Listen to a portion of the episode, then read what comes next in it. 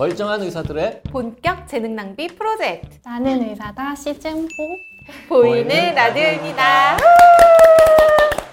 오늘 모신 분은 어, 세종 충남대병원 수학과의 권유원 선생님 모셨습니다. 안녕하세요. 안녕하세요. 네. 네, 저희가 세종 충남대병원 소아청소년과 함께 계속 소아 컨텐츠를 다루고 있는데요. 오늘은 이것도 또 엄마 아빠들이 굉장히 관심 있게 볼 것 같습니다. 다양한 이유로 배가 아프다고 하는 우리 아이 어떻게 대처를 해야 되나 이게 꾀병인지 진짜 아픈 건지 집에서 감별하는 게 굉장히 중요하거든요. 일단 저는 말 못하는 8개월 아이를 둔 엄마로서 얘가 배가 아팠던 적이 있는지조차 모르겠어요. 네, 말을 못하는 영유아들 같은 경우에는 어려운 문제기는 한데요. 네, 제일 중요한 사인 중에 하나는 잘 먹던 아이가 갑자기 잘 안 먹기 시작하거나 음. 네, 아니면 뭔가 이상하게 심하게 평소보다 좀 보채는 게 많아진다든지 음. 발열, 구토, 설사 같은 다른 증상이 동반이 된다든지 네, 하는 음. 경우 또는 더 어린 신생아 같은 경우에는 아이가 자꾸 좀 잠만 자려고 하거나 아니면 소변량이 줄거나 이런 것도 되게 중요한 사인이 되고요. 그래서 실제로 우리가 장이 장 속으로 이렇게 꼬여 들어가는 음. 장 중첩증이라는 병이 있는데요. 그 병은 특히 이제 표현을 못하는 한 돌 전후의 아이들한테 많이 오거든요. 음. 이상하게 많이 보채기 시작하거나 주기적으로 아니면 뭐 혈변을 보거나 아니면 너무 깔아지면서 구토를 하거나 이럴 때는 병원에 빨리 오셔서 초음파를 보고 음. 장 중첩증이 진단이 되면은 장을 풀어주는 시술을 하셔야 됩니다. 배가 아프다는 이유로 병원에 오면 네. 그러면 선생님은 뭘 하세요? 만져보고 뭐 사진 찍고 이런 거 합니까? 어머. 전체 소아 인구에서 한 20 에서 30% 정도가 복통을 호소하니까 사실 굉장히 많아요. 네. 네, 근데 복통은 이제 굉장히 여러 가지 다양한 이유로 생길 수 있고 그리고 복통이라는 것 자체가 좀 주관적인 증상이잖아요. 음. 그래서 사실은 조금 어렵기는 한데 복통 환자 중에서 한 10% 정도는 실제로 원인이 있는 그래서 제가 진단명을 말씀드릴 수 있는 예를 음. 들면 뭐 세균성 바이러스성 장염이라든지 어. 뭐 맹장염, 췌장염, 뭐 역류성 식도염, 장폐색 여러 가지 그런 원인들이 있기 음. 때문에 그런 게 의심이 되는 경우에는 사실 적극적으로 검사를 하고 치료 개입을 빨리 하는 게 필요하고요. 근데 이제 반대로 그럼 90% 정도 배가 아파서 오는 음. 친구들은 사실 정확하게 원인이 없는 기능성 복통인 경우가 많이 있습니다. 이게 이제 꾀병과 감별이 굉장히 필요한 네네네네. 질환이지 않을까. 네네네. 기능성 복통 요거는 뭐예요? 이제 정의는 뭐냐면 4세에서 18세 정도 되는 소아에서 음. 한 달에 적어도 4번 이상 배 아프다고 얘기를 하고 이게 이제 두 달 이상 지속이 되는데 검사를 해보면 이 복통을 설명할 수 있는 어떤 정확한 뭐 해부학적 구조에 문제가 있거나 아니면 뭐 염증성, 저 종양성 질환 이런 게 음. 발견되지 않는 경우를 이야기합니다. 이거는 그 꾀병하고는 다른 겁니까? 네, 그래서 이제 제일 많이 여쭤보시는 게 애가 수시로 배가 아프다고 하니까 결국 병원에 오세요. 그래서 이제 검사를 하죠. 검사를 하는데 다행히 아무렇지도 않고 음. 괜찮아요. 그래서 제가 이렇게 괜찮다고 설명을 드리면 되게 안도하시는 보호자분들도 계신데 아 되게 실망하시고 답답해하시는 분들도 계세요. 왜냐면 너무 이게 해결이 안 되니까. 얘는 자꾸 배가 아프다고 네네네네. 그러고. 병명이 나오는 10%는 맞아요. 사실 더 안 좋은 건데. 네네. 근데 이제 또 그런 병은 어, 힘들긴 하지만 잠깐 입원하거나 수술 치료하면 해결이 되는데 기능성 복통은 결국은 뭐 치료 방법도 없고 약도 없고 근데 뭐 검사는 괜찮은데 애는 맨날 아프다고 하고 이러니까 이제 아무래도 조금 힘드시고 답답하시겠죠. 음. 그래서 이제 여쭤보시는 게 그럼 이게 심리적인 거냐, 아, 스트레스성인 그렇죠. 거냐 이렇게 그렇죠. 여쭤보시는데 사실은 그것도 틀린 말은 아닌 게 음. 기능성 복통의 기전이 아직 정확하게 밝혀지지는 않았지만 내장의 과민 반응이라든지 음. 뭐 위장관 운동의 장애라든지 또 뭐 자율신경계 기능 장애 이런 것들이 서로 연관이 되어서 발생을 하거든요. 그래서 쉽게 말씀드리면 뇌랑 장이 서로 이어져 있기 때문에 음. 뭔가 아이가 어, 내가 불편하거나 불안하거나 싫었거나 뭐 이런 기억이 있는 상황이 되면 뇌에서 신호를 막 주는 거예요. 그러면 음. 장이 더 과민해지고 그래서 실제로 복통이 생기는 거죠. 그래서 이게 꾀병은 아니고요. 실제로 아이는 통증을 느끼는 거는 맞습니다. 아. 어른하고 똑같네요. 맞아요. 우리 또 네, 네, 보기 네. 싫은 사람이랑 밥 먹으면 소화 잘 안 되고 그런 거잖아요. 불편한 네. 자리 가면 네, 참 네, 네, 그런. 그렇죠. 그왜 저희도 어릴 때 아프면 배 아프면 엄마랑 할머니가 이거 해주시지 않았어요? 엄마 손은 약손 이렇게 뭐 할머니 손은 약손 이런 거 하잖아요. 네네네네. 요게 조금 기능성 복통이라든지 심리적인 거에 의한 거라면 요거 해주는 거 좀 효과 있을까요? 효과가 있겠죠. 그래서 이- 있다고 하면 엄마 손 해줄 때 엄마가 나한테 스킨십을 해주고 음. 그리고 그때는 엄마가 나한테만 관심을 그쵸, 갖잖아요. 그쵸. 네, 그런 거가 아이한테 좀 안정감을 주면서 통증이 좀 완화될 수는 있을 것 아빠 같아요. 손은 비슷한 효과가 있습니까? 없습니까? 있을 것 같습니다. 네, 아, 아빠 손도 약손. 그래서 제일 이제 기능성 복통에서 가장 중요한 노력이 돼야 되는 게 엄마 아빠의 안심. 네. 음. 왜냐하면 이제 엄마 아빠가 불안해하면 이 불안감이 아이한테 전달이 되고 그러면 복통이 더 당연히 생기는 거거든요. 스트레스를 받으면 애가 배가 아플 수 있다 이렇게 해석해도 됩니까? 그것도 어느 정도 그러니까 맞는 말이 그러면 예를? 들어서 네네. 애가 이제 유치원에 새로 가기 시작했다. 네, 네. 어린이집을 가기 시작했다. 어, 그럼 그 시기에 배가 많이 아파요? 네, 그래서 어, 3월 초에 진료를 오는 친구들이 많습니다. 초등학교 네, 입학한 네, 애들 네, 네. 음, 집에서는 멀쩡했는데 유치원이나 학교나 어린이집을 가기 시작하면서부터 배가 아파. 그렇죠. 뭔가 환경이 변화가 바뀌니까. 네, 확실히 되니까 이게 아이들은 아직 적응하기가 좀 어렵고 이런 문제가 있을 수 있기 때문에 당연히 그럴 때는 복통이 생길 수 있어요. 어쨌든 그래도 경고 증상이라는 게 있거든요. 그래서 복통을 호소하는 거에다 플러스 아이가 이상하게 자꾸 밤에 자다가 깨서 배가 어. 아프다고 한다든지 아니면 우리가 초록색 구토라고 하는데 그런 담즙성 구토나 뭐 주기적으로 하는 구토가 있던지 아니면 한밤중에 자꾸 설사를 하는 뭐 음. 경우 또 혈변이 있는 경우 또 중요한 것 중에 하나는 체중이 늘어야 되는데 늘지 않거나 오히려 어. 빠지는 경우 음. 또 성장이 좀 더디거나 사춘기가 늦 는 경우 특히나 또 소화기 증상이 원래 없었던 친구들이 급성 복통이 나타나면서 열나거나 음. 설사, 구토 이런 증상이 동반되면 또 검사를 좀 받으시는 게 좋습니다. 아, 네. 그렇군요. 자, 그런 90%에 해당하는 기능성 복통인 것 같다라고 판단하셨을 때 뭘 해주세요? 말씀드렸듯이 일단 보호자분들한테 설명을 드려요. 네, 답답한 거는 저도 너무 음. 잘 알지만 어쨌든 엄마 아빠가 안심하고 조금 기다려주는 게 제일 필요하다고 말씀드리고 대신에 아이랑 이제 대화하는 과정에서 뭔가 얘가 복통을 느끼는 그런 음. 원인을 우리가 발견할 수 있다면 그런 걸 개선해 주는 게 필요하고 대신에 뭔가 학교를 안 가거나 복통 때문에 네. 자꾸 내가 해야 될 일을 안 하거나 이러지는 않게끔 해주시고 아. 그리고 엄마 아빠가 먼저 이렇게 뭐 어, 오늘도 아팠어? 뭐 어디가 얼마나 아파? 뭐 약 먹을까? 병원 갈까? 이렇게 통증 자체에 너무 관심을 가져주시는 거 이런 것도 사실은 별로 좋지 않습니다. 네네. 그리고 어, 저는 이제 아이들 중에서도 자기가 아플 거라는 음. 거에 대한 불안감이 있는 친구들이 있어요. 그래서 좀 예민하고 이런 아이들한테는 직접적으로 얘기를 좀 해주는 편이고 어, 네가 아픈 거는 맞고 네, 어. 그건 선생님도 알고 있고 근데 우리가 검사를 했는데 다행히 특별한 문제는 없으니까 어. 떤 날은 더 아플 수도 있고 덜 아플 수도 있지만 괜찮다 조금 지켜보자 아. 이렇게 얘기를 좀 해주는 편입니다. 근데 아까 선이가 이제 꾀병 얘기도 어, 했지만 이제 유치원이나 학교 가기 싫어서 배 아프다고 핑계 대는 애들도 있을 거 아닙니까? 네 네 네. 근데 이제 하루 안 갔어요. 음. 뭐 오케이예요. 근데 계속 학교 가기 싫어가지고 한 달에 막 한 열흘을 배 아프다는 이유로 학교를 학교 안 안 가고 근데 병원 가보면 아무 이상 없고 이런 게 반복이 되잖아요. 그런 분은 어떻게 해요? 그거를 근데 정말 꾀병인지 아니면 얘가 통증을 가지고 있는지 판단을 정확히 할 수는 없어요. 근데 네, 저는 통증은 있다고 생각이 되거든요. 아.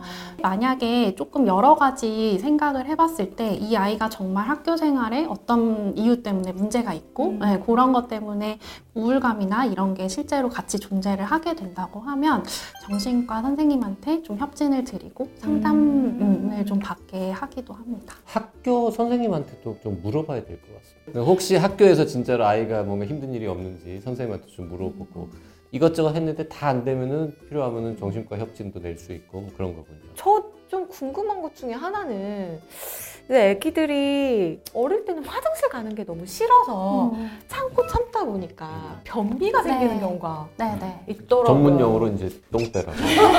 어 그렇게 좋은 전문 용어가. 그러니까 응급실에 배 아프다고 찾아온 아이 중에 꽤 많은 아이는 엑스레이 찍어보면 온통 뱃속에 똥이 차 있어요. 네. 그런 경우에는 어떻게 해주세요? 그때 엑스레이 찍었다고 딱 똥이 많이 차 있어서 얘는 변비. 이래서 배가 아픈 거야. 이렇게 얘기할 수는 없고요. 아, 그러니까 똥배랑 변비는 엄밀히 말하면 좀 다른 거군요. 그쵸. 똥배는 어. 배에 똥이 차 있는 거고. 근데 사실은 뭐 저희도 지금 배 사진 찍어 보면 아주 깨끗하진 않을 거거든요. 오. 똥이라는 건 항상 만들어지고 차게 되는 거기 때문에 그것 때문에 배가 아플 거야. 이렇게 사실 단정 지을 수 있는 거예요. 아. 자, 우리가 이제 영상을 많이 찍어보면요. 똥 얘기하면은 일단 조회수가 잘 나오거든요. 그래서 어, 다음 시간에는 똥배, 네. 에, 변비, 소화 변비 이런 거를 에, 중점적으로 얘기를 해보도록 하고요. 오늘은 여기까지 하겠습니다. 고맙습니다. 감사합니다. 아, 여러분 뭐 아시다시피 써니가 지금 8개월 애를 키우고 있는데 네. 에, 아이가 이제 똥 싸는 거와 관련해 가지고 아. 궁금한 게 굉장히 많다고 그럼요. 네. 세종 충남대 병원에서 아이들 진료하시는 권유원 교수님 모셨습니다. 어서 오십시오. 안녕하세요. 어서 오세요. 자, 다 물어봐. 뭐가 제일 궁금해? 애가 그렇게 똥을 안 싸서 고민이었다. 어, 네, 저 진짜 저희 아이가 태어나서 분명히 조리원에서는 아이가 매일 똥을 쌌다고 했거든요. 근데 저희 엄마 친정집에 가서 조리를 하는데 이틀에 한 번 싸고 3일에 한 번 싸고 4일에 한 번씩 싸더니 일주일이 다 돼도 똥을 안 누는 거예요. 먹긴 잘 먹는데 먹기는 그쵸, 그쵸. 뭘 먹었어? 모유랑 분유를 섞어서 먹었는데 그 모유를 좀 더 많이 먹었죠. 여기까지 들으면 어떤 생각이 드세요? 일단 태어난 직후에는 똥을 잘 싼 거죠. 네네. 네네네. 사실 그러면은 괜찮은 게 보통 신생아 같은 경우는 태어나서 수유를 시작하면 배변이 이제 늘어나게 되는데요. 그래서 하루에 막 여러 번 싸기도 하고 하지만 오히려 이제 수유량이 점점 증가하면서 뭐 생후 한 달 요 정도 되면은 어, 이상하게 대변 횟수가 줄고 잘 안 보기도 하고요.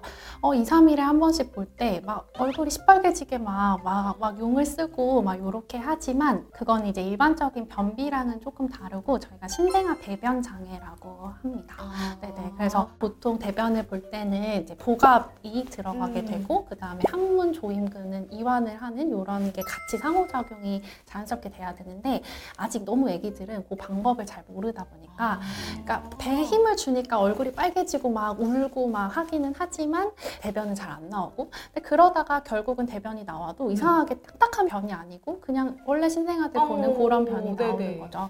그래서 그거는 사실은 한 6개월 정도까지는 좀 그럴 수 있어서 치료를 필요하는 상황이 되지는 않고요. 좀 자연스럽게 그냥 아직 연습하는 과정 네, 이렇게 생각하시면 되고 또 사실은 너무 어린애들은 이제 먹는 거에 따라서도 조금 달라져서 이제 주로 모유만 먹는 네. 경우에는 특히 하루에 8번에서 10번을 보기도 하고 뭐 2, 3주에 한 번을 보기도 하지만 그거는 다 아이가 괜 찮고 잘 먹는다면 정상 범위 안에 들어 아니 하루에 10번부터 3주에 한 번까지가 그러니까 너무 다. 정상이라고요? 대신에 아까 말씀하신 것처럼 잘 먹고 예, 음. 몸무게가 잘 늘고 특별히 너무 괴로워하지 않는 상황 3주에 한 번 보는 애가 효자 효자 아닙니까?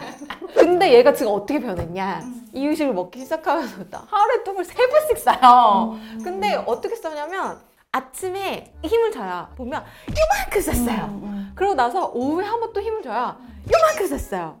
그러고 나서 그 다음날 아침에 이만큼 싸요. 이것도 정상인 거죠. 어떻게 보면 변비일 수도 어, 있을 것 진짜요? 같아요. 네네네. 변비라고 하는 거에 사실 정의는 첫 번째로는 우선 일주일에 두 번 이하로 배변을 하고 배변 볼 때 굉장히 굳고 딱딱한 대변이 나오면서 음. 항문에 통증이 있는 경우 너무 커가지고 변기가 막히는 경우 직장 수지 검사라고 해서 항문 검사를 했을 때 커다란 대변이 만져지는 경우 음, 그리고 아이가 실제로 대변을 참는 행동을 보이는 경우 그다음에 오히려 일주일에 한 번 이상 변 지리는 경우가 있을 때 이렇게 여섯 가지 중에 음. 두 가지 이상이 각각 일주일에 한 번 이상씩 있고 요것도 한 두 달 이상 지속될 때는 변비일 수 있겠다 이렇게 교과서적으로 진단을 하기는 합니다. 그 여섯 가지 중에 애가 변을 억지로 참으려고 한다는 네. 게 들어있는 거는 네, 네, 네. 딱딱하고 뭉쳐져 있고 막 큰 게 나오면 항문이 아프니까 맞아요. 그래서 억지로 참는 겁니까? 네, 네, 네. 이게 소아 변비랑 성인 변비랑 다른 점이고 소아 변비의 가장 주된 이제 이유가 되겠는데 보호자분들이 요거를 조금 잘 이해를 해주셔야 되는데요. 소아 변비는 뭔가 아이가 똥을 싸는 거에 대해서 굉장히 무섭고 아픈 기억이 있어서 음. 똥을 안 내보내려고 참는 그거 때문에 생기기 시작합니다. 아. 네. 그래서 이제 대변은 자꾸 쌓이게 되는데 그 대변이 또 장 점막에서 수분을 흡수하다 보니까 딱딱해지고 근데 쌓이다 보면 결국 또 나와야 되잖아요. 음. 그쵸. 그게 어거지로 밀고 나오면 또 아프고 이러니까 또 참고 이게 이제 악순환이 되는 거죠. 그 애가 배에도 힘을 주면서 항문도 힘을 주고 꽉 닫고 막 음. 이러는 겁니까? 네다섯 살 요쯤 되는 아이들의 참는 행동은 서서 대변을 보거나 아니면 다리를 막 꽈요. 이렇게 대변 볼 때. 서서 대변을 어떻게 봐요? 엄마들 그래서 제가 여쭤보면 어 맞아요 서서 봐요 아니면은 뭐 이렇게 다리 꼬아가지고 엎드려서 봐요 막 이런 경우가 많이 계시거든요. 변비가 아주 심해요 아이가. 그러면 어른처럼 뭐 관장을 하거나 뭐약 먹이거나 뭐 이런 거를 똑같이 합니까? 그 악순환을 네. 이제 끊으려면 결국은 조금 대변을 묽게 하는 약제가 음. 필요해요. 이 치료의 목적은 아기가 맨날 맨날 똥을 싸게 하는 게 아니고 어, 똥 싸는 거 괜찮네. 안 음. 아프네. 이렇게 느끼게 하는 거거든요. 음. 그래서 이 두려움 자체가 이제 점점 점점 좋아지게 되면 나중에는 약을 줄이거나 끊어도 자연스럽게 대변을 보게 되는데 대신에 이 약물을 사용하는 기간은 뭐 한 1, 2년 이렇게 길 수도 있습니다. 아. 매일 먹어요? 네. 실제로 그래서 얘기를 드리면 너무 부담스러워 하시고 그러게요. 애 깐난쟁이 막 3살, 4살한테 2년간 약을 먹여요 이러면은. 그렇게 생각하시는 분들이 사실 많긴 한데 대부분 소화 변비에서 쓰는 약은 제한되어 있어요. 그래서 이게 뭐 이렇게 체내에 뭐 많이 남거나 이런 약들이 아니고 다 배출이 되고 오히려 그래서 어 그냥 중간에 자의로 중단을 어, 하시거나 네네네네. 아니면은 왠지 2, 3일에 한 번만 먹으면 어. 그런 마음이 덜 하시니까 이제 그러시게 되는데 그렇게 하면 오히려 약을 끊을 수 있는 그 기간이 네네네. 훨씬 길어지게 됩니다. 자 우리 선생님은 소아과 의사 중에도 이제 소화기 네. 예, 이똥 관련 네. 이런 거 많이 보시는 분이니까 그러면 엄마들이 기저귀 같은 거 이렇게 갖고 와서 이렇게 막 펼치고 이런 네, 거 네, 네. 하세요? 네, 많이 하세요. 네, 많이 하시고. 사진도 찍어오시고 네, 사진도 근데 많이 해도 찍어오시고. 돼요? 그럼요. 저는 오히려 엄마가 어, 대변이 어땠어요? 뭐 설사해요? 이렇게 얘기하시는 음. 것보다 실제로 제가 보는 게 훨씬 더 정확하고 네, 보여주시는 게 더 좋아요. 어머, 참 의사시네요. 진료 시간이 또 짧아져 아, 그거 보는 엄마가 말로 설명 길게 하면 이해가 안 되는데 짠 하고 보여주면 맞아요. 오케이 네, 접수 네, 네. 대변에 이상이 있다고 생각해서 오시는 경우에는 그렇게 사진 찍어 오시거나 기저귀를 가지고 오시면 훨씬 진료가 더 편할 수 있어요. 저한테 이거 보여드려도 돼요? 막 이렇게 하시는 경우도 있는데 안 된다고 하는 의사도 있을까요? 음, 안 돼요. 대부분 소아과 의사 선생님들 안 그러시지 않아요? 안 그러실 거예요. 네네. 그 예전에 제 응급실에서 이제 일했을 때 네. 보면 애가 배 아프다고 응급실로까지 막 찾아왔는데 결국 나중에 사진 찍고 이러 보면 완전 똥배 어... 똥이 너무 많이 차서 배가 아픈 이런 거 이것도 변비예요? 아니면 변비와 똥배는 다른 거예요? 저는 개인적으로 다르다고 생각하고요. 사진이라는 거는 그냥 그 순간에 찍은 네. 거거든요. 그래서 우리도 지금 사진을 찍어보면 네, 깨끗하게 나오지는 않을 거니까 그건 조금 다른 문제라고 생각할 수 있어요. 그럼 똥배는 그냥 일시적으로 관장해주고 관장이라고 하는 거는 보통 항문 끝에 있는 대변을 좀 꺼내주는 역할을 하는 거거든요. 아. 이게 자, 전체 대변을 꺼내는 게 아니에요. 그리고 사실 관장을 했을 때 가스가 어. 배출되면서 오히려는 조금 배가 덜 아파지는 효과가 있는 거지. 그 순간에 똥배는 해결할 수 있을지 몰라도 길게 봤을 때 네네. 이 건강한 배변 습관을 가지는 네, 데는 맞아요. 나쁠 수 있다. 자, 근데 그냥 변비도 네, 있지만 네네네.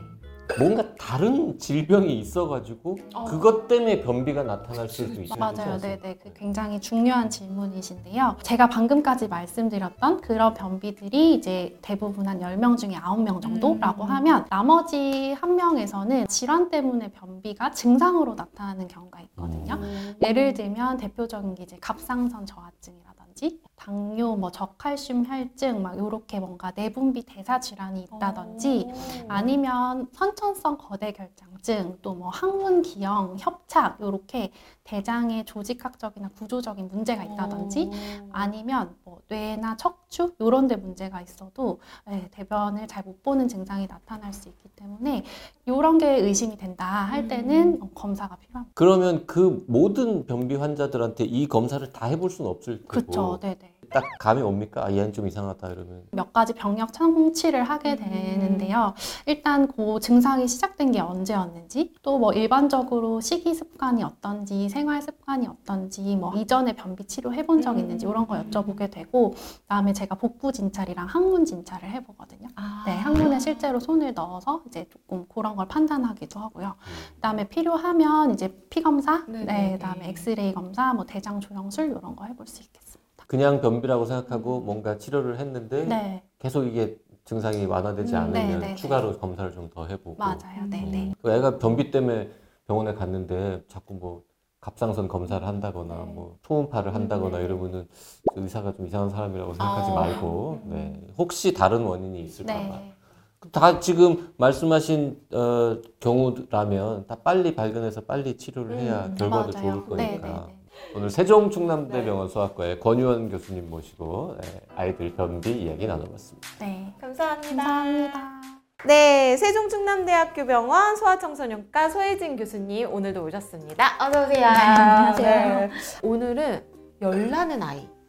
모든 부모들의 공통점 중에 하나가 아이가 열날 때 너무 불안하죠. 걱정, 네, 걱정되고 불안한데 오늘 소혜진 교수님이랑 열이 나는 경우에 대해서 한번 이야기해 보도록 하겠습니다. 맘카페에 그런 질문 되게 많아요. 37.5도인데 이거는 열이 나는 걸까요? 안 나는 걸까요? 막 이렇게 하면 다 달라요.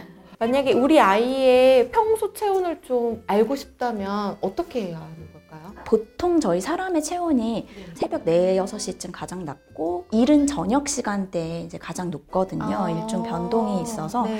그러니까 아침 조금 일찍 이 그다음에 저녁 이른 저녁에 네. 한번 재봐 주셔서 우리 아이가 대략 이런 정도의 체온 범위이구나라고 네. 파악을 조금 하실 수는 있겠고 체온 을 어떻게 되느냐에 따라서 네. 다르기 때문에 넬슨이라는 소아과 네, 네. 교과서에는 38도가 기준인데 그게 네. 직장 체온 38도가 발열의 기준이거든요. 그게 사실 쉽지가 않잖아요. 저희는 못 되잖아요. 쉽지가 않기 네. 때문에 대체로 이제 할 수 있는 게 이제 뭐 혀 밑에다가 체온계를 이렇게 아. 넣어서 재는 방법도 있고 근데 이제 이것도 사실 요새는 잘 쓰지 네네. 않는 방법이기 때문에 그 다음으로 정확도가 높은 거는 고막 체온계입니다. 그래서 38도 기준으로 발열이 있는지 없는지를 이제 보시면 되고 제가 아이 체온을 이제 고막 체온계로 재보는데 오른쪽과 왼쪽을 쟀는데 너무 차이가 날 때가 있어요. 둘 중 하나잖아요. 체온계가 잘못됐든지 제가 잘못됐든지. 아기가 어떤 상황에서 쟀냐에 따라서도 좀 다를 수 있는데요. 예를 들어 아이가 한쪽으로 이렇게 자고 있던 상황에서 음. 막 이렇게 일으켜서 쟀다. 그러면 이렇게 잤던 이 귀는 높게 나올 수가 아. 있습니다. 그 다음으로는 체온 자체 재는 방법이 혹시 조금 잘못됐으면 그럴 수도 있는데 보통 이거 귓바퀴를 뒤쪽을 이렇게 잡고 뒤로 최대한 이렇게 당긴 다음에 이렇게 재시면 되거든요. 아 이렇게 당겨서 네, 뒤쪽으로 거예요. 귀를 최대한 당긴 다음에 이렇게 재시면 됩니다. 그러면 거의 이제 정확하게 측정이 되기 때문에 단 한 번도 귀를 당겨서 재본 적이 없어요. 그냥 여기 이렇게 꽂았죠. 이마가나 손목에 재는 비접촉 체온계가 있잖아요. 네네. 이거 같은 경우에도 좀 신뢰해도 되는지. 고막보다는 조금 떨어지지만 한 4세 이상의 소아에서는 비접촉이나 접촉식으로 이마에 재시는 것도 뭐 어느 정도는 이제 신뢰를 하실 수 있습니다. 그런 얘기가 있어요. 100일 전에 아이가 열나면 무조건 응급실을 가야 된다. 입원을 무조건 해야 된다. 네. 그건 맞는 건가요? 맞기도 하고 틀리기도 한데요. 일단 100일 미만은 무조건 바로 응급실을 가야 된다에서는 항상 발열이 진짜 발열인지를 근데 확인을 하시는 게 좋아요. 이게 가끔 진짜 말이요? 네, 가끔 이제 외출을 하고 나서 아이들을 이렇게 조금 많이 꽁꽁 싸매거나 아니면 아까 이렇게 말씀드린 것처럼 이렇게 한쪽으로 음, 기대어 잤는데 네네. 우연히 이렇게 체온을 재셨다가 "헉, 열이 난다 어떻게 하고 바로 응급실로 오시는 경우가 있거든요.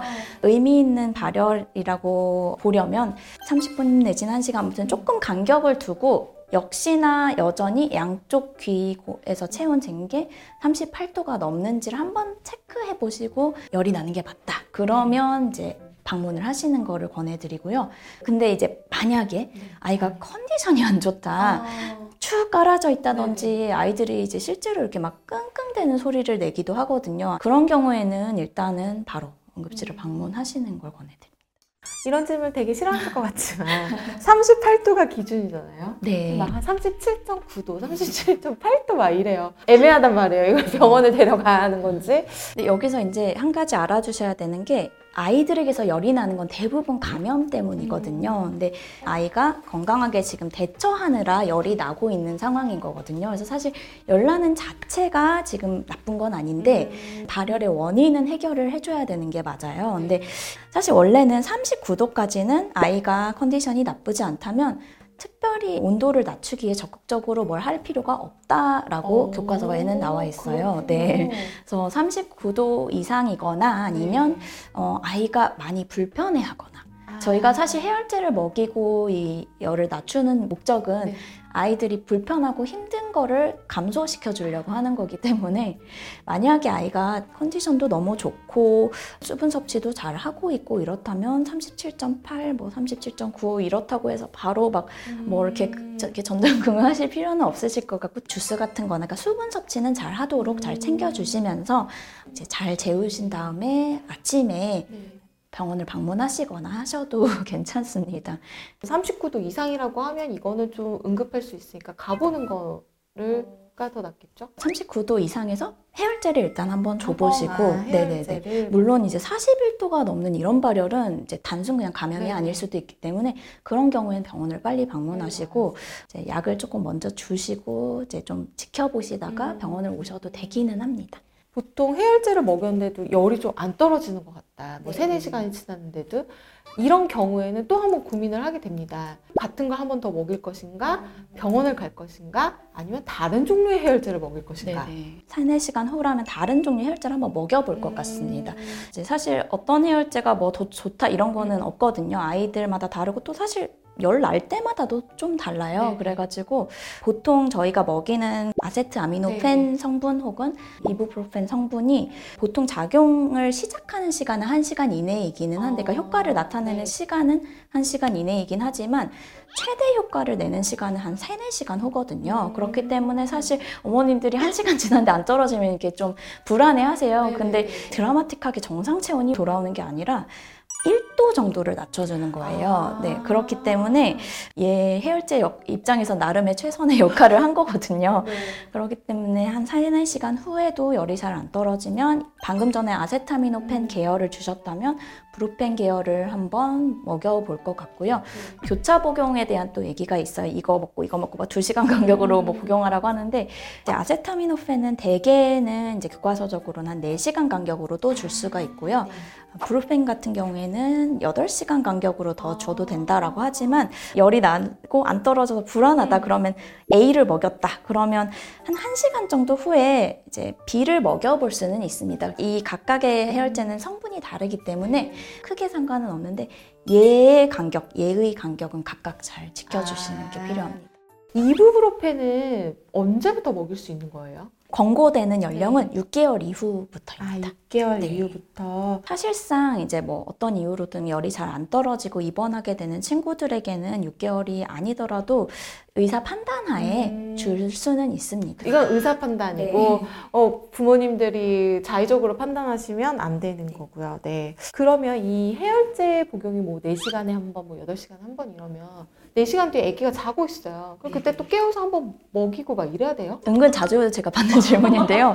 해열의 목적은 아이가 편하게 하고 안 힘들게 하기 위한 거가 더 메인이기 때문에 네. 아이를 막 깨워서 일부러 이렇게 막 먹이실 필요는 없는데 다만 혹시 막 41도, 42도 음. 이러면 조금 얘기가 다를 것 같고요.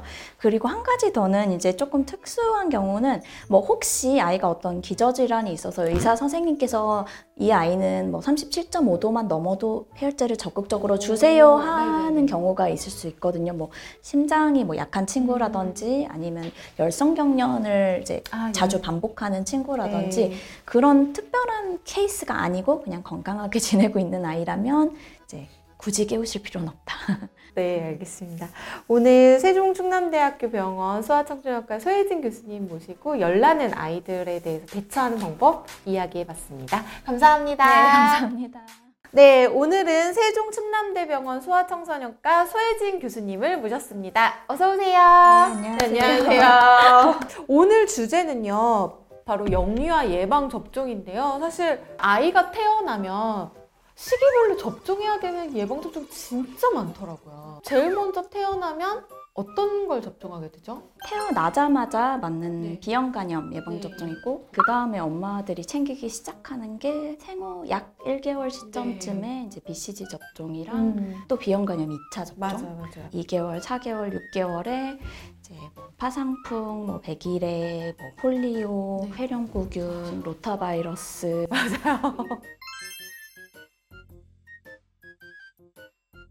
이게 한 번으로 끝나는 게 아니라 이제 그 기초 접종이 몇 번에 나뉘어져서 이루어져 있기 때문에 어머님들도 다 챙기시려면 되게 힘드실 것 같아요. 근데 어쨌든 맞아요. 2개월, 4개월, 6개월 이렇게 짝수 개월 수에 챙겨주시면 되시고 요새는 시스템이 잘 돼 있어서 안내 문자가 가더라고요. 어, 네, 맞아요.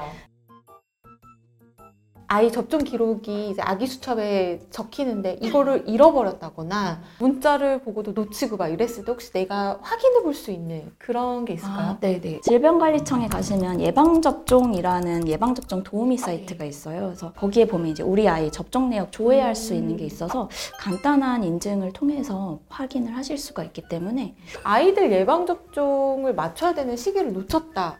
이런 경우에는 어떻게 해야 돼요? 가장 간단한 답변은 의사를 찾아가시면 됩니다. 아. 뭐 보건소를 가시거나 소아청소년과를 가시면 지금 맞춰도 되면 네. 지금 맞춰 주실 거고 조금 텀을 두는 게 낫다 음. 싶으시면 그거는 의사 선생님께서 잘 해주실 거라서 근데 이제 혹시나 아이가 뭐 열이 나서 아프다든지 네. 뭔가 컨디션이 좋지 않으면 이제 예방접종은 어쨌든 아이가 지금 최상의 컨디션일 때 맞춰주는 게 훨씬 좋아서 음. 그런 때는 이제 조금 기다리셨다가 가시면 될 것 같아요. 근데 제가 진짜로 아이 이제 예방 접종을 맞추러 다니다 보니까 한 번에 맞아야 되는 예방 접종 너무 많은 거예요. 맞아요.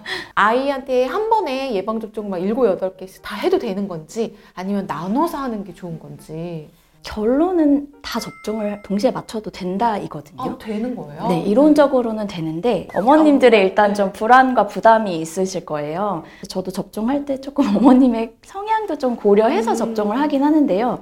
어, 사실 아기 입장에서는 여러 번 나눠서 고통을 받는 것보다 그냥 한 번 왔을 때 네. 여러 대를 맞는 게 사실 아이 입장에서는 더 낫고 이 주사에 대한 또 트라우마를 조금 줄이는 데 도움이 된다는 이야기들도 많거든요. 아, 그래서 그래요? 네.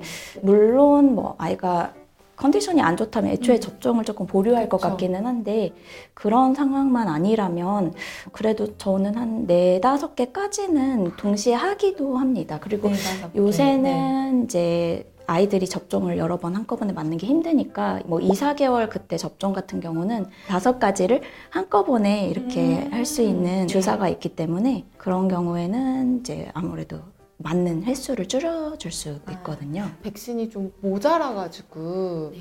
이런 다섯 개가 하나로 합쳐진 거를 못 맞추는 경우가 있더라고요. 그런 경우에 부득이 나눠서 맞추긴 해야 되고 뭐 너무 많을 것 같으면 조금 두 번에 나눠서 맞추기도 합니다. 음, 네 개짜리 맞춘 다음에 다음번에는 다시 다섯 개짜리로 맞추고 뭐 이렇게 해도 되는 거예요? 보통은 한 번 맞기 시작한 접종 종류를 계속 맞도록 권하고 있기는 하거든요. 음, 혹시 아이들이 이제 예방접종 맞고 나서 막 처져 있고 좀 잠만 자고 싶어 하고 막 이런다. 이럴 땐 그냥 둬도 되는 건가요? 병원에 데려가야 되는 걸까요? 만약에 발열이 있는데 열이 나더라도 잘 먹고 한다면 그런 경우에는 사실 바로 그렇게 병원을 달려가실 아. 필요는 없을 것 같습니다. 38도 발열 기준으로 폐혈제 정도 뭐 챙겨주시고 조금 집에서 하루 이틀은 지켜보셔도 될 것 같고요. 다만 이게 이제 모든 연령에 다 똑같이 적용되는 내용은 아니고 어. 이제 100일 미만 혹은 이제 28일 이하의 신생아나 어, 네. 영아들은 네네. 한두 번 이제 열이 계속 지속되는 상황이라면 어머님이 아이 상태 판단이 쉽지 않으실 거라 맞아요. 생각이 되기 때문에 병원을 가셔서 의사를 만나보시는 걸 권해드리긴 합니다. 엄마들이 주사를 이제 선택을 해야 되는 경우들이 있는데 그 중에 하나가 BCG 백신인 것 같아요. 근데 이게 이제 경피용이냐 아니면은 뭐 피내용이냐 요렇게 있던데 대체 뭘 하는 게 좋을지 되게 고민되더라고요. 두 가지를 선택할 수 있게 이제 선택권을 주는 거는 두 가지가 효과 면에서는 크게 차이가 없다는 어, 뜻이거든요. 네. 선택을 하시되 각각이 어떻게 다른지를 잘 아시고 음. 선택을 하셔라 라고 말씀드리고 싶고요. 피내용 같은 경우는 이제 필수 접종에 포함돼서 무료이고 아, 네. 이제 접종을 하게 될 때 피부 바로 아래에다가 주사를 하는 거여서 접종을 하는 술기자 입장에서는 되게 힘들게 맞춰야 되는 접종이기는 아. 합니다. 그리고 이제 접종하고 나면 이렇게 하나가 자국이 남는데 대신에 조금 진하게 이제 네. 좀 크게? 네, 네. 근데 대신 아이들에 따라서 사실 저희 성인만 해도 다 각각 이게 불 주사 자국이라고 말하는 게 다 다르잖아요. 맞아요. 그래서 아이들도 각각 그 나타나는 그 반응 정도가 좀 달라서 어떤 아이는 피내를 맞았는데 거의 안 보이고 오. 오히려 어떤 아이들은 경피를 맞았는데 또 되게 두드러지고 그러기도 해서 그거는 선택을 하셔야 될 것 같고요. 경피는 접종 부위에다가 접종액을 바른 다음에 도장 모양으로 오, 생긴 네. 특수 주사기가 있어요. 그래서 그거를 이제 꾹꾹 해서 두 번 이렇게 눌러서 맞추는 건데요. 시술 자체는 좀더 음. 간편하고 통증이 피내보다는 경피가 조금 덜하다고 생각이 되어지고요. 좀덜 우는군요. 네, 좀 그냥 가만히 진짜 못 느끼는 아이들도 음. 있을 정도로 그런 차이가 있기는 네. 하고 이제 나중에 이제 커서 이게 조금 옅어지면서 좀 덜 보인다라는 덜좀 보인다. 그런 차이가 있기는 합니다. 대신 유료이고요. 아 그렇죠 맞아요. 중요한 아이들 예방 접종 주사 중에서 좀 특별히 조금 더 아픈 주사가 있어요. 사실 예방 접종은 종류도 있을 수는 있겠지만 음. 그보다 사실 접종자가 이제 어느 정도 깊이로 뭐 어느 정도 스킬로 맞추느냐도 아. 조금 작용을 하기는 해서 네.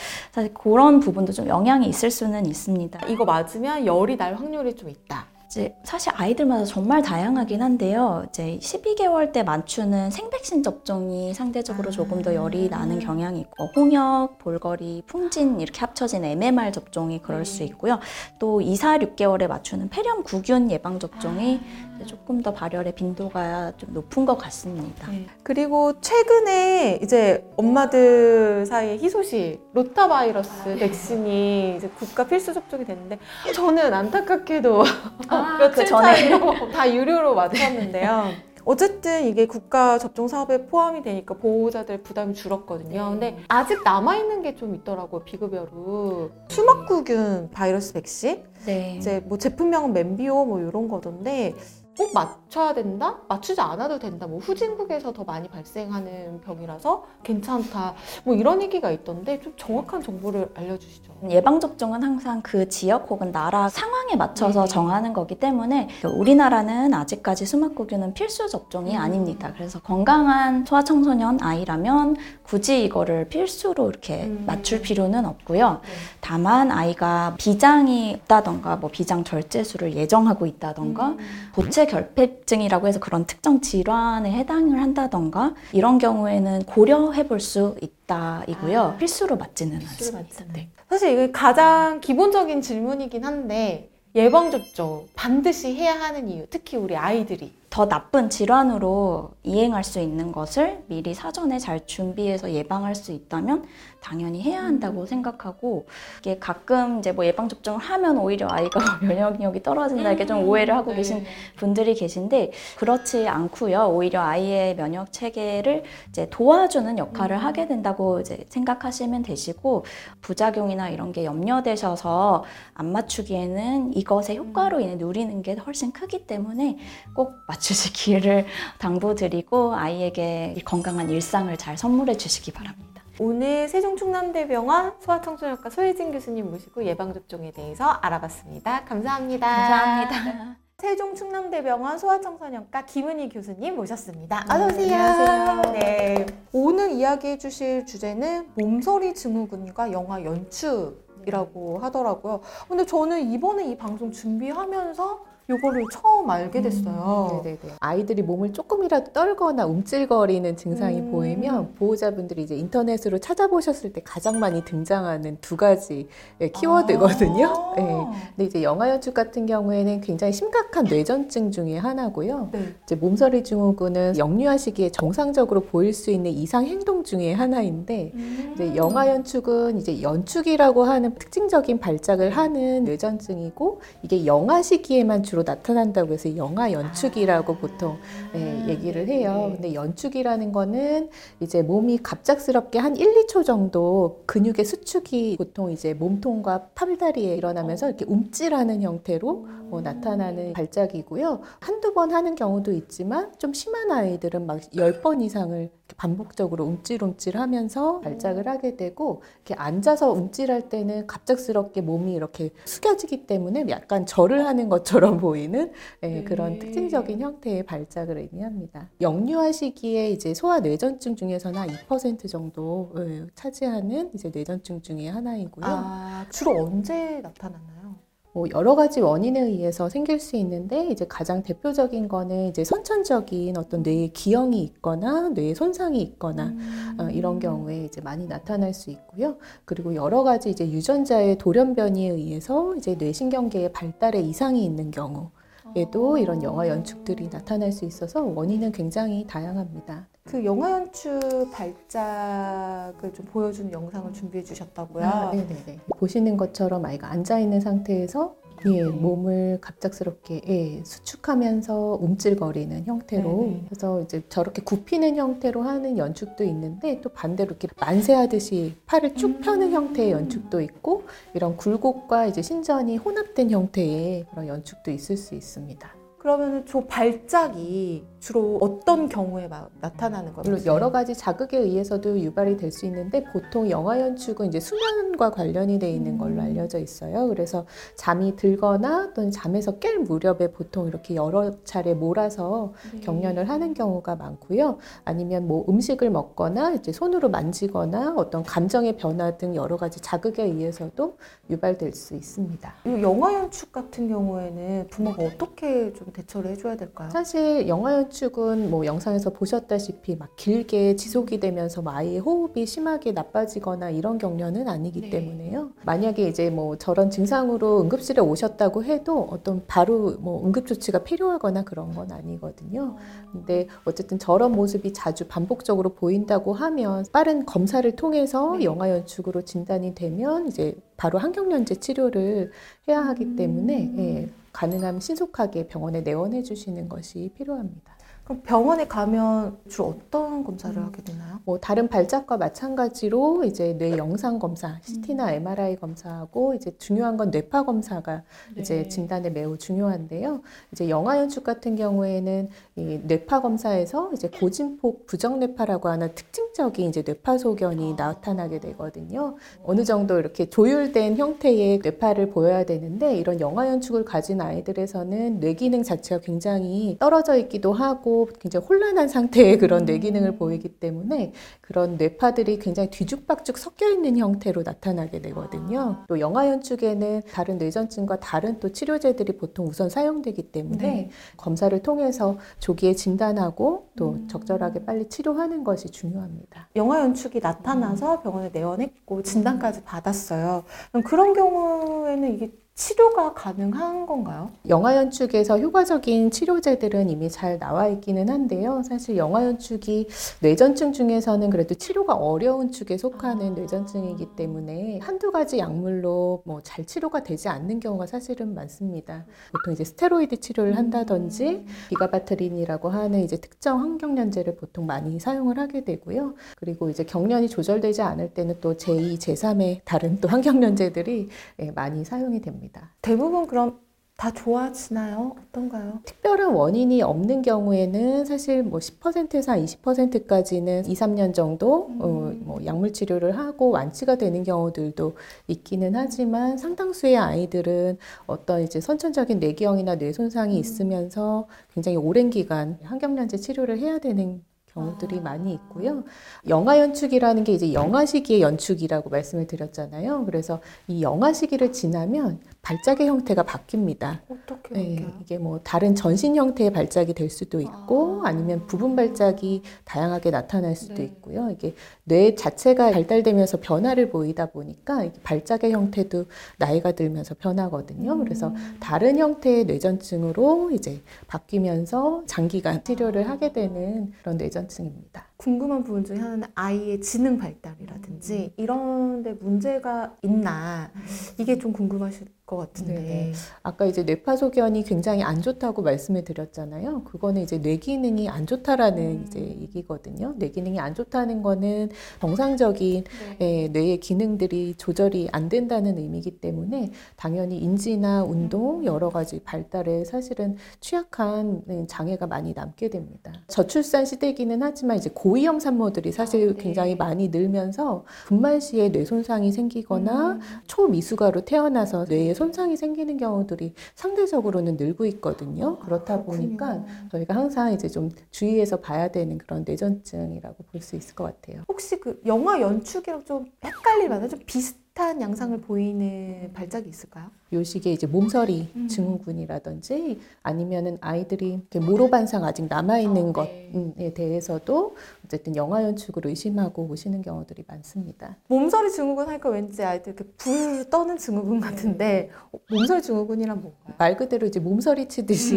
예, 몸에 갑자기 힘을 주면서 이렇게 부르르르 떠는 네. 쉽게 설명드리면 약간 소변 보고 나서 이렇게 몸을 떨듯이 예, 그렇게 이제 표현하시는 경우가 많아요. 이것도 이제 영아 연축과 마찬가지로 생후 4에서 6개월 때 주로 이제 많이 보이고 보통은 이제 6개월, 12개월 사이에 가장 많이 예, 보이다가 이제 점점 없어지면서 보통은 만 2세 이전에 없어지는 걸로 되어 있습니다. 영아 연축은 소아내전증의 일종이라고 하셨는데 몸서리 증후군도 뭔가 질환 원인이 있나요? 사실 뭐 질환이라고 하기도 뭐할 정도로 아, 네. 이거는 사실 뭐 정상적인 아이들에서도 흔하게 아. 보일 수 있는 행동 이상이라고 할 수가 있는데요. 정확한 사실 발생 기전은 아직도 잘 밝혀져 있지는 않아요. 대부분의 어떤 자극이나 감정 변화에 따라서 아이들이 이런 행동을 보이게 되는데 특히 이제 식사를 할 때 많이 보이거든요. 어 그래요? 기분이 좋을 때라든지 예, 그래서 이런 감정 어, 변화가 어. 많은 자극이 됩니다. 영아 연축과 몸서리 증후군이 좀 비슷하다고 하셨는데 가장 큰 차이점이 뭐예요? 몸의 동작이 사실은 예, 어느 정도 구분이 되거든요. 갑자기 몸에 힘을 주면서 이렇게 부르르 떠는 아. 양상으로 예, 예. 좋아하는 동영상을 보던 중에 아 너무 기뻐서 네, 아, 네. 그런 보였던 거군요. 행동 같아요. 네네. 네. 좀 흔하게 나타나는 건가요? 네, 뭐 이게 수치상으로 뭐 정확하게 말씀드리긴 어려운데 비교적 흔하게 사실은 예, 보일 수 있는 증상입니다. 동호 발작도 지금 보니까 그렇게 길게 나타나진 않는데 한 대략 어느 정도 지속이 되나요? 사실 보통은 뭐 다섯 번 이내로 이렇게 떨다가 멈추는 경우들이 많이 있고요. 5분, 10분 길게 이어지는 경우는 별로 없습니다.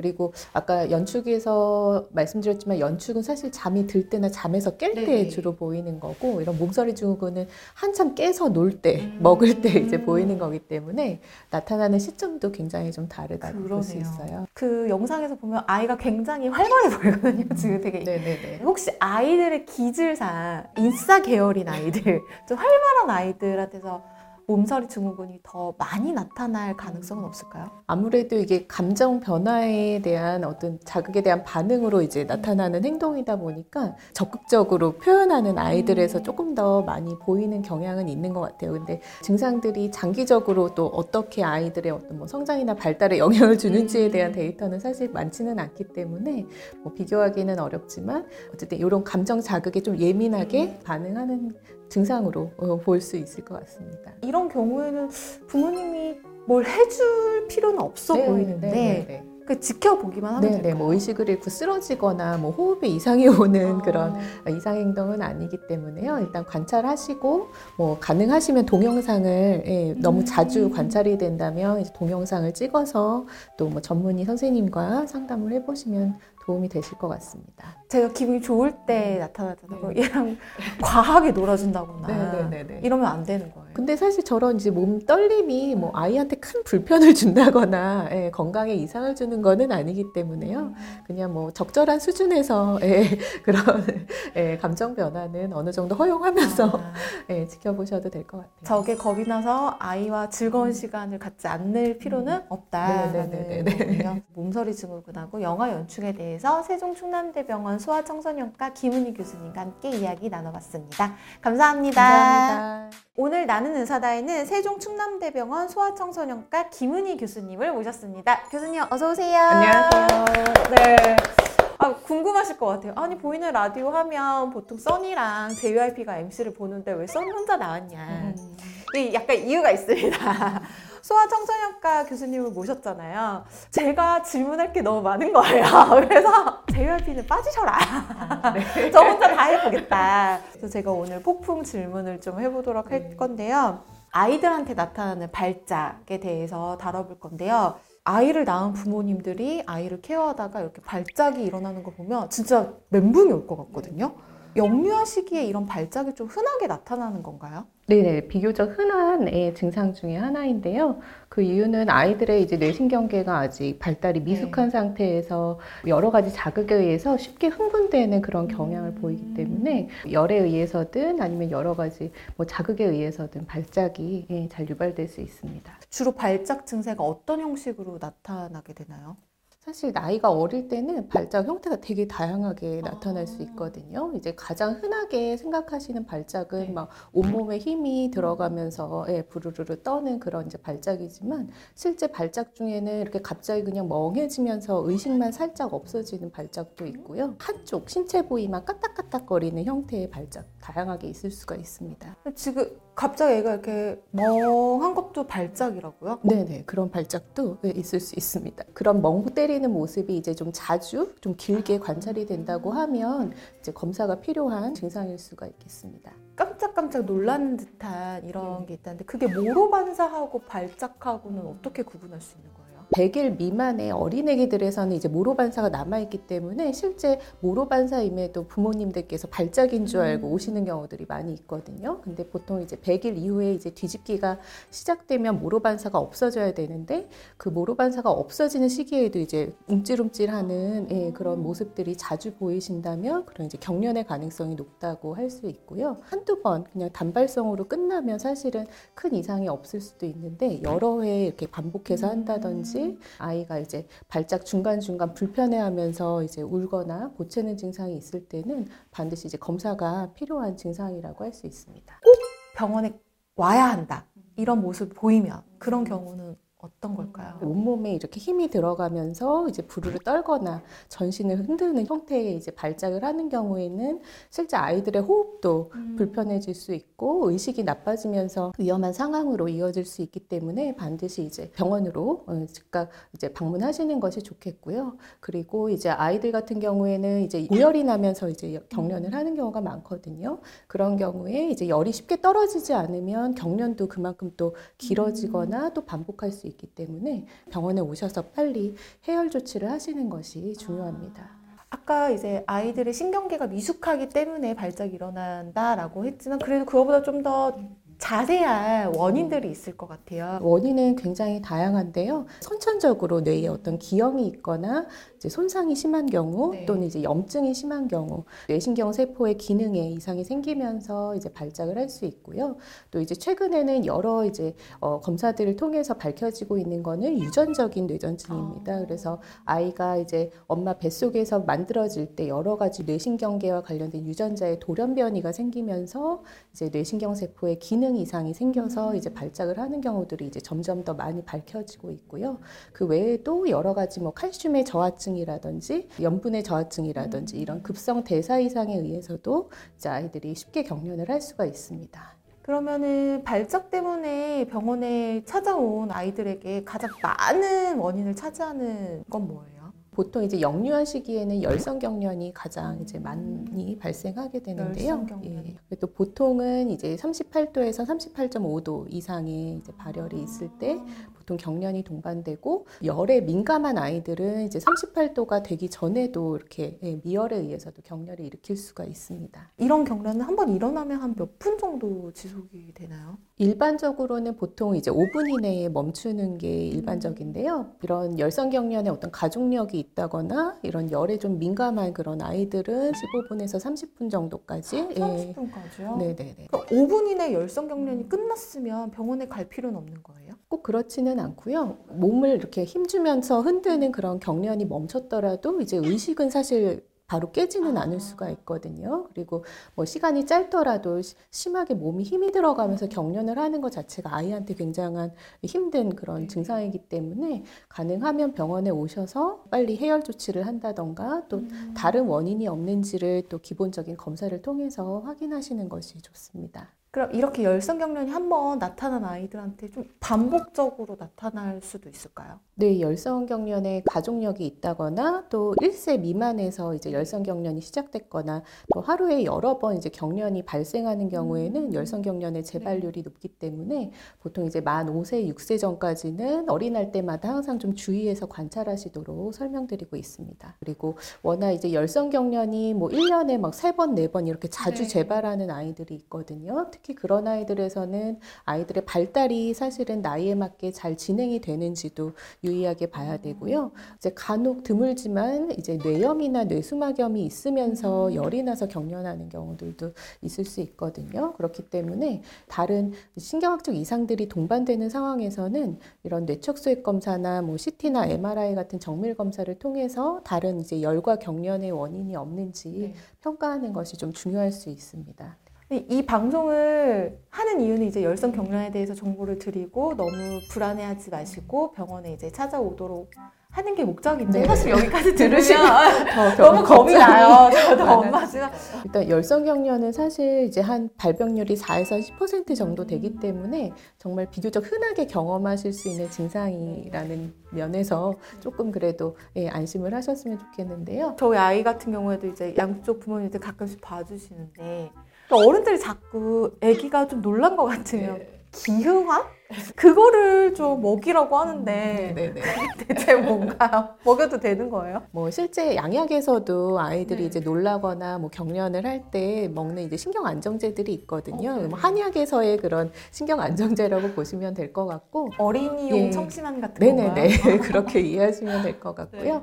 사실은 뭐 양약도 그렇고 한약도 그렇고 아이들에게 그런 뭐 신경 안정제를 불필요하게 먹이는 거를 권해드리지는 않습니다. 양약에서는 주로 어쨌든 경련이 재발 위험이 네. 높다거나 아니면 열성 경련을 자주 재발하는 아이에서는 저희가 뭐 신경 안정제를 처방하기도 하는데요. 사실 뭐 한약에 대해서 뭐 저희가 깊게 언급하는 것이 좀 조심스럽긴 하지만 사실 뭐 의학적으로 크게 사실 필요하다고 보기는 어렵습니다. 실질적으로 부모님들이 아이가 열성 경련이 일어났을 때 어떻게 대처해야 되는지를 좀 말해주시면 안심이 될 것 같습니다. 경련이 실제 눈앞에서 일어날 때 음. 사실 부모님들이 직접적으로 어떤 도움을 주시기는 좀 어려우세요. 네. 그래서 보통 이제 알려드리는 그런 응급처치는 아이가 이제 경련을 하게 되면 이제 다치지 않도록 하고 이제 호흡에 이상이 음. 더 심해지지 않도록 하는 게 중요하거든요. 그래서 아이가 이제 주변에 위험한 물건이 다칠 만하게 한 게 있는지 살펴주시고 치워주시거나 아니면 아이들이 이제 발작을 하면서 토하는 경우들이 아, 네. 있거든요. 그런 구토물이 사실 기도로 넘어가면서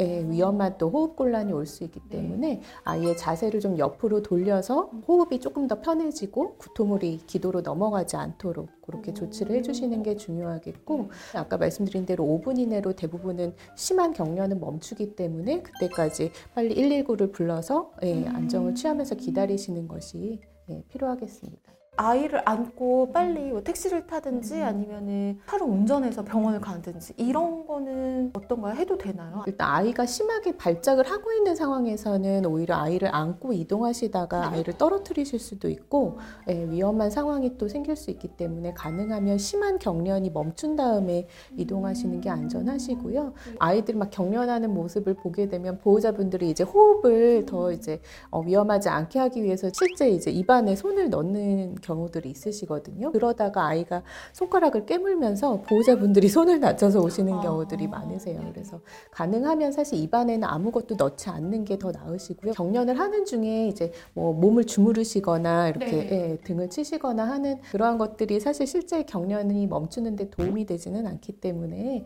별로 권해드리지는 않습니다. 네. 경련이 일어나서 병원에 가게 되면 아이한테 이제 각종 검사를 하게 될 것 같은데 어떤 검사들을 하게 되는지 좀 알려주세요. 기본적으로 이제 혈액 검사를 하게 되는데요.